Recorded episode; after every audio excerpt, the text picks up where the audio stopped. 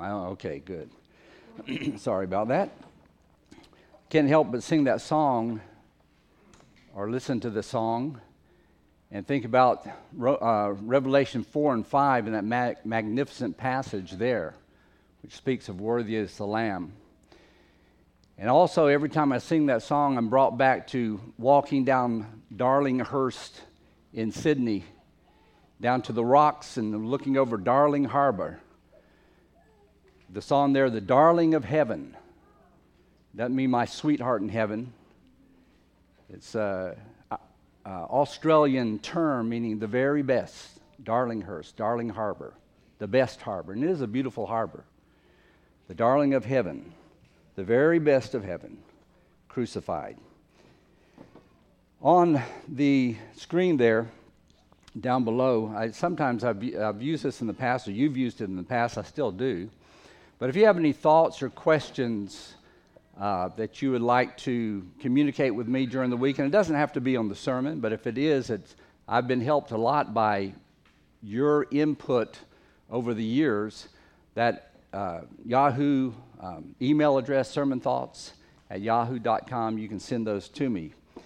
Uh, I received several texts, some notes uh, this uh, week that were very encouraging and very helpful uh, as I prepared for this lesson. We're going to look at Romans chapter 8 and verses 3 and 4. And so let's just read that together, and you'll see why I entitled this God Did It. For what the law was powerless to do, in that it was weakened by the sinful nature, God did. By sending his own Son in the likeness of sinful man to be a sin offering, and so he condemned sin in sinful man in order that the righteous requirements of the law might be fully met in us who do not live according to the spirit, the sinful nature, but according to the spirit. And if you're like me, as I read that in the, in the previous weeks and this week, I thought that's, that's, a, that's a, not a mouthful, that's a mindful. that, that, that, there's a lot there that just brings up a lot of questions in my mind. And so the lesson today, I think, is going to be inadequate to really bring out these, this passage. And I don't plan on spending any more time than this lesson, even though I could. There's, there's so much in there. And so I just encourage you in your study and your thoughts to consider this passage. And I, I know several have been readings. Uh, I've had several, uh, uh, several, two or three, who have said they've been reading through Romans 8 and trying to do it each day. And so I want to encourage you to do the same and, and to even if you don't read the whole chapter, just read part of it and think about what you're reading as, as you go through that. I want to tell you about my grandson, Hayden. Hayden's 12 years old right now. I can hardly believe it. This was when he was three or four years old. And we had a VBS evening, if I remember right, it's been whatever years ago, eight years, seven years ago. We had an evening of a vacation Bible school. And the theme was around Exodus, the Exodus.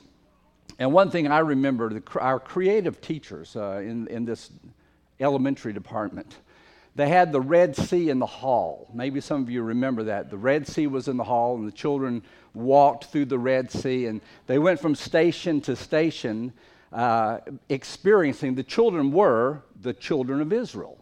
And they were going from, from different story to different story of Exodus. Hayden was ushered into the room with his group of children of Israel to the story where Moses comes before Pharaoh. And he says, Let my people go. And there's a series of let my people go. And, and uh, Pharaoh being played by Mackie Shed, a very good, you know, uh, connection there. He stood there.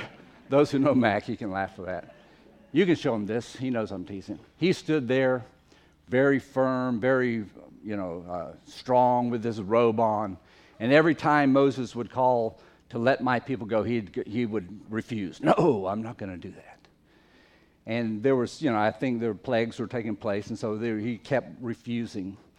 And Hayden, as a four year old, five year old, was just so wrapped up in this. And one of the times, Mackie came to me later just laughing. He said, Oh, I really wish this was on video. But he said, at one point when the tension was building and Mackie just refused, he said, No, I will not let the children of Israel go. Hayden just stood up and lifted his arms and he said, But I just want to be free.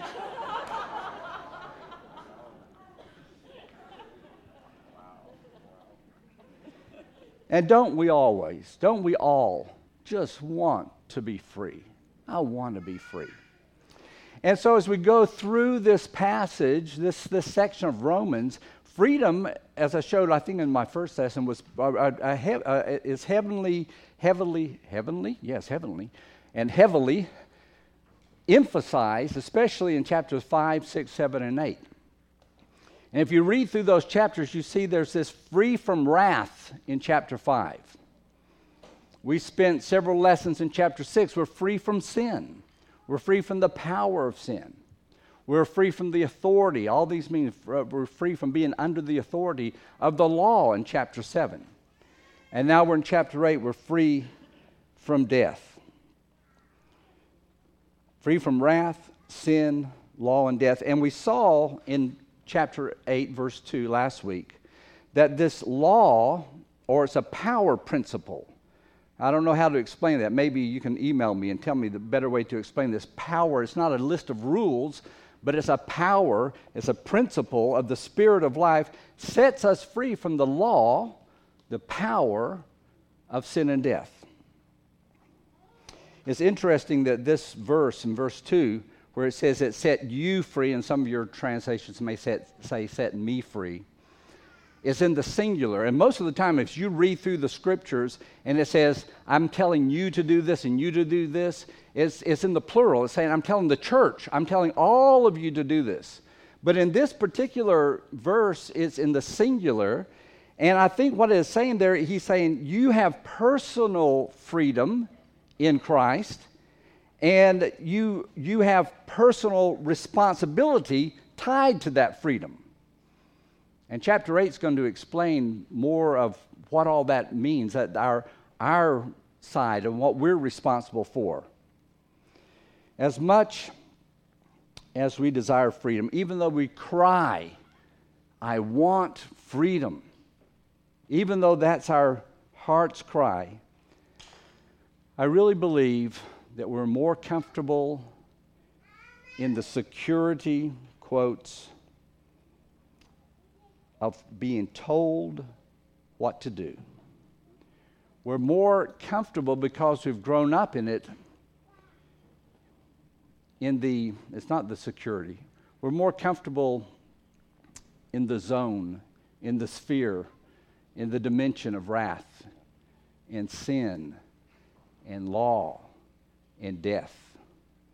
We cry for freedom. But when we cross over, we don't know how to handle it. We don't know how to live that way.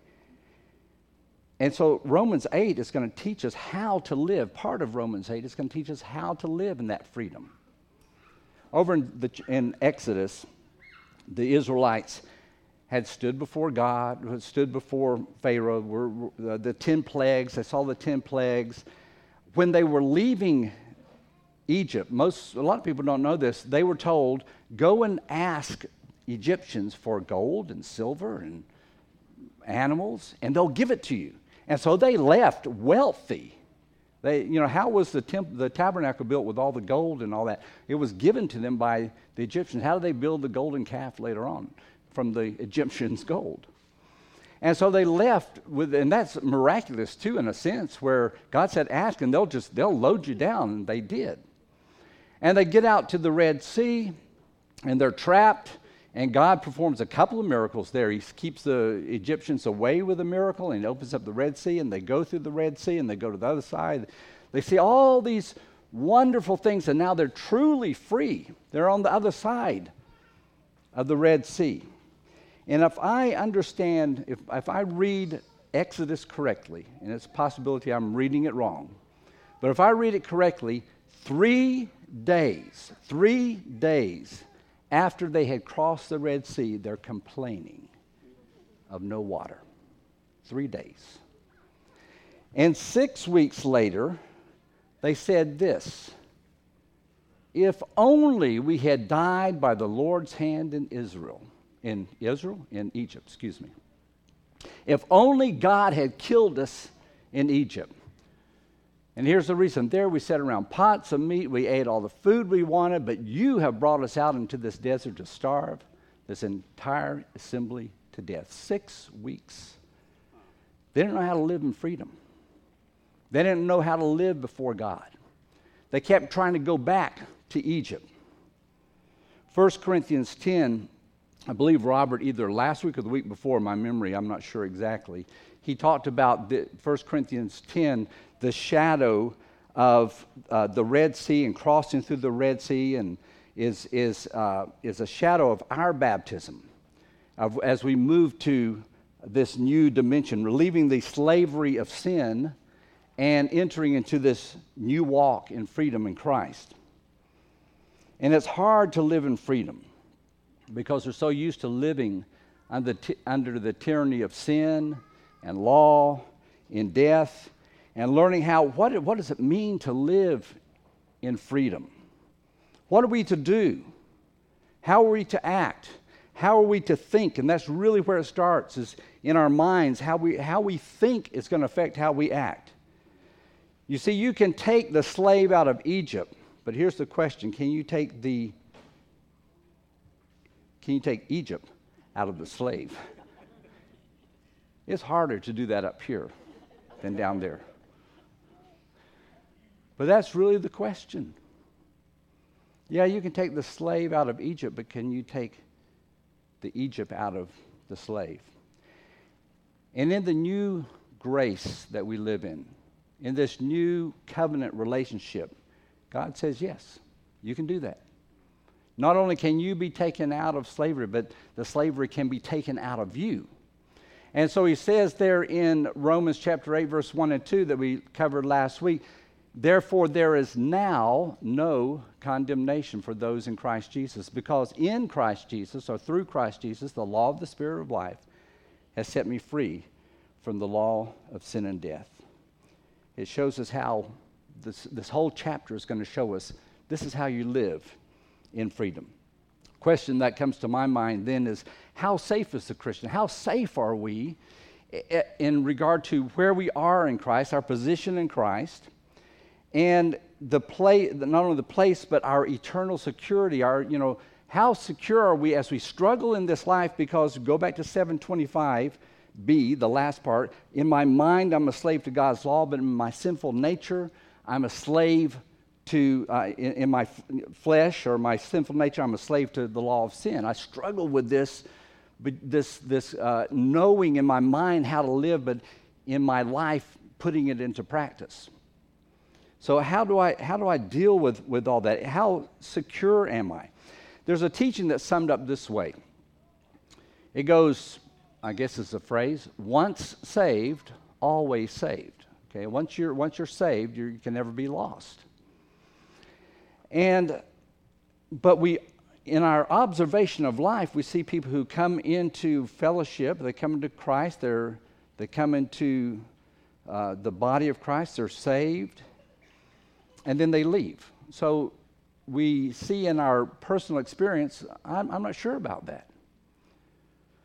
And so the answer usually to that, if you think once they oh, always saved, is well, they were never saved. All right, so they just kind of dismisses it. But then even the scripture talks about the warnings of falling away and living the way, you know, of unbelief and things like that. So I can't really, you know, anchor my belief in that, in that statement once saved, always saved. And, and no one's ever actually accused me of that, but I have been asked, well, are you saying that people can't be saved? or lost, excuse me. People can be saved. Like I said, it's harder up here than down there.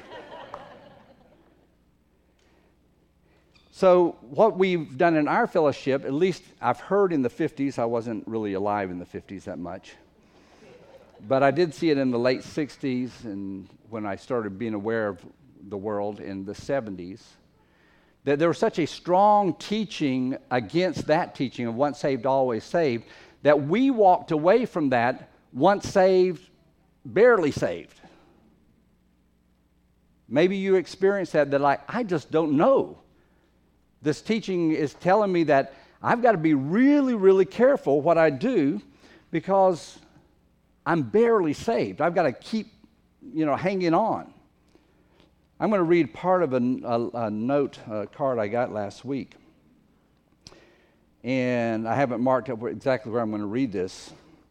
But she says, I was brought up, brought up in a denomination. And then she said, later, I recognized that this, this church that I was brought up in that I had left seemed so much happier than my fellow Christians in the church.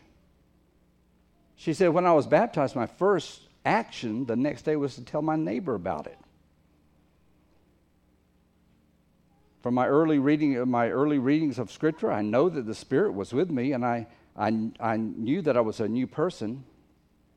However, as I continued to study and was taught about the commandments, I became disappointed in myself and even depressed.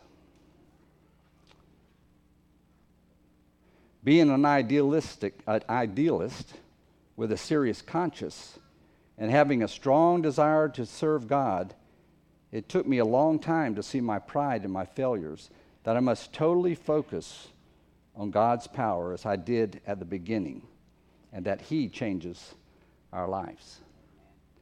And that's really what we're going to look at in this lesson today. Biblically, I think it, it's better to say once saved, securely saved once saved, maybe completely saved, because there is a security in salvation when it rests in what God has done in His work, and our attention. This is the whole purpose of the Lord's Supper and us gathering together is to focus our attention on God and what He has done rather than what we do, our work. And, and when I say that, everyone says, well, well you, don't, you, you don't think we should do anything. No, we focus on Him while we cooperate with Him. Yes, we are concerned about what we do, but we never keep our eyes off God and Christ and how His direction. So, Romans 8 is going to talk about us cooperating with the Spirit. It's based in Romans 6, 7, really all the way back to chapter 1, where that we recognize that in God eh, we came to God and we were immersed into Him. We've been moved to this new dimension. I've been calling the grace dimension the new life. And even though we struggle with living in, with, our, with our sins and our faults and our inconsistencies right now, we are now free from that power that once ruled us, and now we're free to live under this new power of the Spirit of life. No condemnation for those who are in Christ Jesus. God did it. That's my emphasis today. God did it. That's where we need to keep our focus. This is where we need to be anchored. And that first picture that I showed you was Michael Jordan, if you're too young to know Michael Jordan. Michael Jordan, that picture, I think, was one of his championship wins, maybe one of his first. And you can just see the happiness, the joy in his expression over winning a basketball game. And I was looking at that picture and I was saying, why aren't we that happy over what God has done for us? And that gave me another grandchild, sorry, story. I'm going to show you a video of a four year old grandson named Jonah playing T ball a few years ago. Now, do I need to push this button or you need to push that button? I do? All right, push. And I'm gonna, I'm gonna, I'm gonna verbalize what he says in Christ. Okay? He's playing pitcher. He gets, oh yeah, first time he's ever picked up a ball and he throws it all the way, and the guy is out. Well, they haven't called him out yet, so Jonah's waiting and looking, and they call him. Yes, yes, God did it. Yes, yes, yes. God did it. Yes, yes. Yes, yes, yes, yes. Yes. Yes. Yeah. Yes. Now I'll go in. Did you see? Did you see what God did? Did you see? Give me a high five. There you go. Yes. And what shouldn't that be our reaction to what God has done? Yes, yes, yes. And I don't mean we walk around all our life. Jordan doesn't walk around smiling all the time. And Jonah doesn't walk around fist pumping all the time. But shouldn't that be our attitude when we think of what God has done? Yes, yes, yes. 15 fist pumps or whatever it was. It didn't count. Yes. God did it.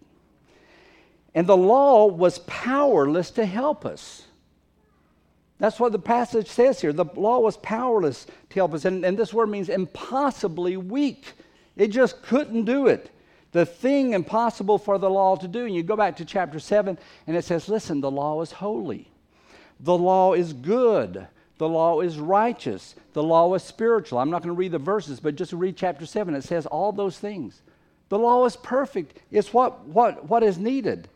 But the place where it works is in the flesh, in, in humanity, in humankind, in our human personalities, that is unholy, not good, unrighteous, unspiritual. You see, the law is like a mirror.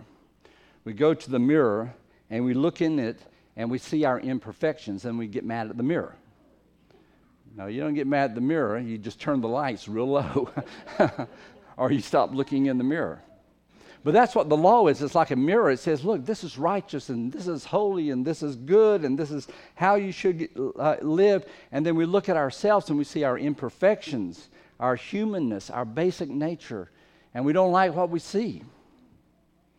And the law shows us exactly how to live and says, this is a beautiful way to live. This is a great way to live. And let me just illustrate it this way Imagine that the whole world, for just one day, just one day, the entire world obeyed the Ten Commandments, just the Ten Commandments, not anything else, but just the Ten Commandments perfectly for one day. What would this world be like?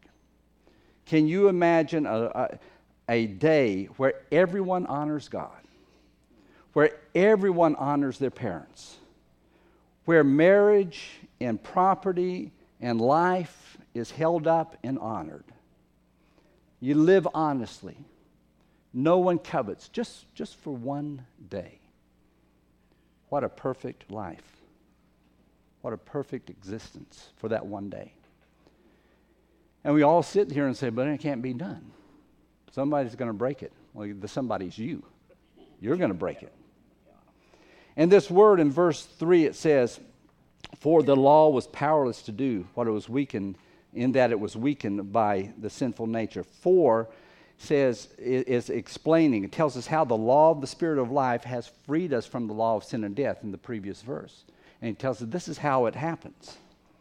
You could not, under your own power, live uh, right, righteous you had to live under the power of the Spirit. You could not remove, you could not remove yourself from sin and death. The two things that we so badly want to get rid of in our life sin and death. We look at our lives and we say, I, I, you know, I just, I, I, I don't want to sin. I wish I could get rid of it. We don't want to die. All right, another grandchild story. Last night, last night I was sitting with Tui. I, how old is Tui? Seven? I don't know. Big dog, he says, when you die, what are you going to do with your phone?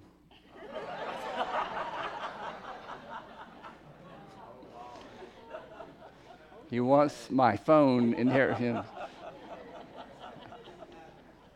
And I said, Tui, Lord willing, I'm going to be around 20, 25 years, and you'll already be old enough to have your own phone by then. We want to get rid of death. I mean, you know, he, he wasn't really praying for my death, I don't think. Just coveting my phone. God did it, though. God did it. He says what God did. And the words there are not God did, it's, it's God Himself. It's really emphasizing this is God Himself who did it. That's why it says God did it. God did. God's work initiated salvation, it began salvation, it continues salvation, and it completes salvation. I don't have time to go to the passage, but read Philippians 2, verse 13, and read Jude, verse 24, and we see that God continues to work your salvation. Yes, there's stuff you do, the previous verse says that, but God is the one who is actively involved in your life, continuing your salvation. And in the end, He's going to bring it to completion. That's why He talks about being glorified later on in Romans 8. This is something, you have something better to look forward to. We must forever keep this in the forefront of our thinking. We cooperate with God we put things off. We put things on, that's right. We grow in the wisdom and knowledge of God. We do all those things. But if we don't remember that it is God who is working in us, it is God's work who is doing this in us, that He initiates salvation, He initiates change. If you don't remember that, you will grow in pride. Instead of God did it, I did it. And when you cross that line, you're in law, you're under sin, you're living the life that you aren't meant to live. God did it. So, how did He do this? How, how did God do it? It says He sent, He sent His Son. God's love, His grace, and mercy is seen in this action. And it's really, this is something that you can really think about is that God is the sender. He's the one that is, he, he if, if someone is sent, they're representing the sender. Where an ambassador, I, I met the ambassador in Fiji on several occasions, he represents the president. All right? He's representing someone. And so the one who is sent is representing the sender. And this word literally is my sender. God sent my sender. And you see this over and over, especially in John. I want to show you a few passages in John where, where Jesus really focused on I have a sender who has sent me, and we say, oh, we're supposed to imitate Jesus. Okay, apply these that you have been sent also by Christ, all right? Jesus said, My food is to do the will of him who sent me, literally, my sender. Do, do the will of my sender and to finish his work. This is what I'm, this is my focus to do his will and to finish his work. John 5 23 he who does not honor the Son does not honor the Father who sent him. So that you have this connection that if you're honoring me, Jesus said, you're honoring the Father who sent me, my sender.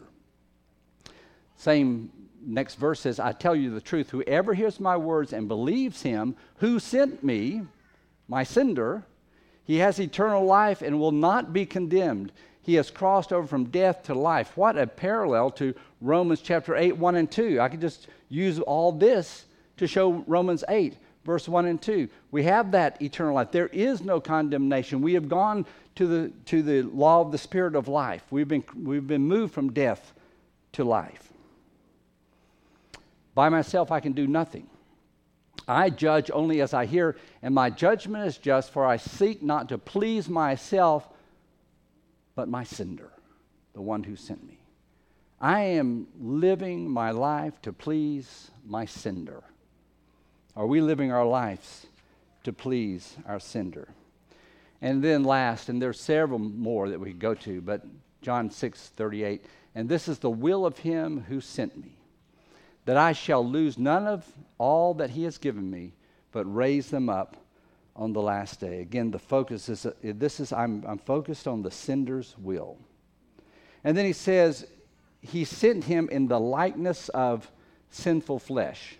And that, that causes some people some struggle. But all it means is this it means that he was human. He was flesh. He was flesh and blood like us. Yet he was sinless. All right? So he was capable of sin. He was tempted in every way, just like we are. He, he, he didn't have a miraculous um, shield around him that he, he couldn't sin. He was tempted just like we were, but he did not sin. And so he was sinless. So he was in flesh, but in the likeness of sinful flesh. He wasn't sinful. So, and that's where the likeness comes in there. So don't let that throw you off too much. So he was sent just like you. He lived just like you. And you say, you know, I really struggle with name your sin. And Jesus was tempted with that sin too, tempted in every point, just like us. Yet he kept saying no because he was so focused on doing God's will. But what did he do? Okay, God did it. Kept saying, I wonder if, how many of you thought, well, what's the it? What did God do? God did it. Okay, well, what was it? All right, he did two things. At least in this passage, we see two things. First, it says he condemned sin. Verse 3 For what the law was powerless to do, God did by sending his own son, likeness of sinful flesh, to be a, a sin, and so he condemned sin in sinful man. That confuse you a little bit? It confuses me a little bit. A lot of translations try to make sense of this wording. It is, it's difficult. Literally, it says this And for sin, condemn the sin in the flesh. Now that clears things up, doesn't it? so the NIV try and other translations try to try to make sense of it, and it says to be a sin offering, even though it doesn't actually say that, but it, it gives you that direction to be a sin offering, and so he condemns sin and sinful man. Whatever the translation, whatever the interpretation in your mind, you, we know this something had to be condemned. All right?